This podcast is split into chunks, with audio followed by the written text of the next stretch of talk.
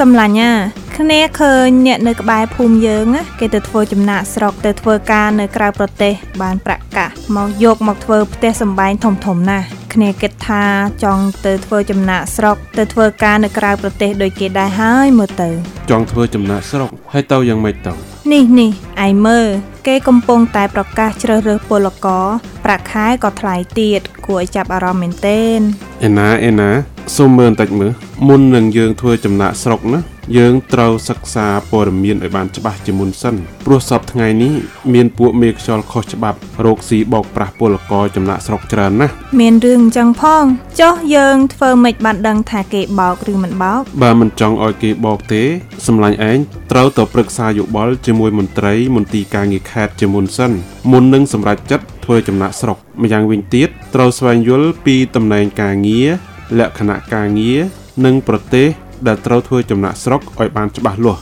កុំចេះតែជឿតាមការផ្សព្វផ្សាយនៅតាមបណ្ដាញសង្គមព្រោះពួកនេះជួនកាលអាចជាក្រុមជនទុច្ចរិតកុហកបោកប្រាស់ថាការងារល្អបានប្រាក់ខែច្រើន បង្ខំ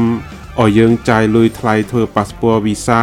ថ្លៃសម្បត្តិយន្តហោះនិងថ្លៃចាយរីផ្សេងផ្សេងៗទៀតចុងក្រោយត្រូវគេបោកយកប្រាក់កាសអស់ចំណាក់ស្រុកក៏មិនបានទៅ ហើយបើសំណាងមិនល្អ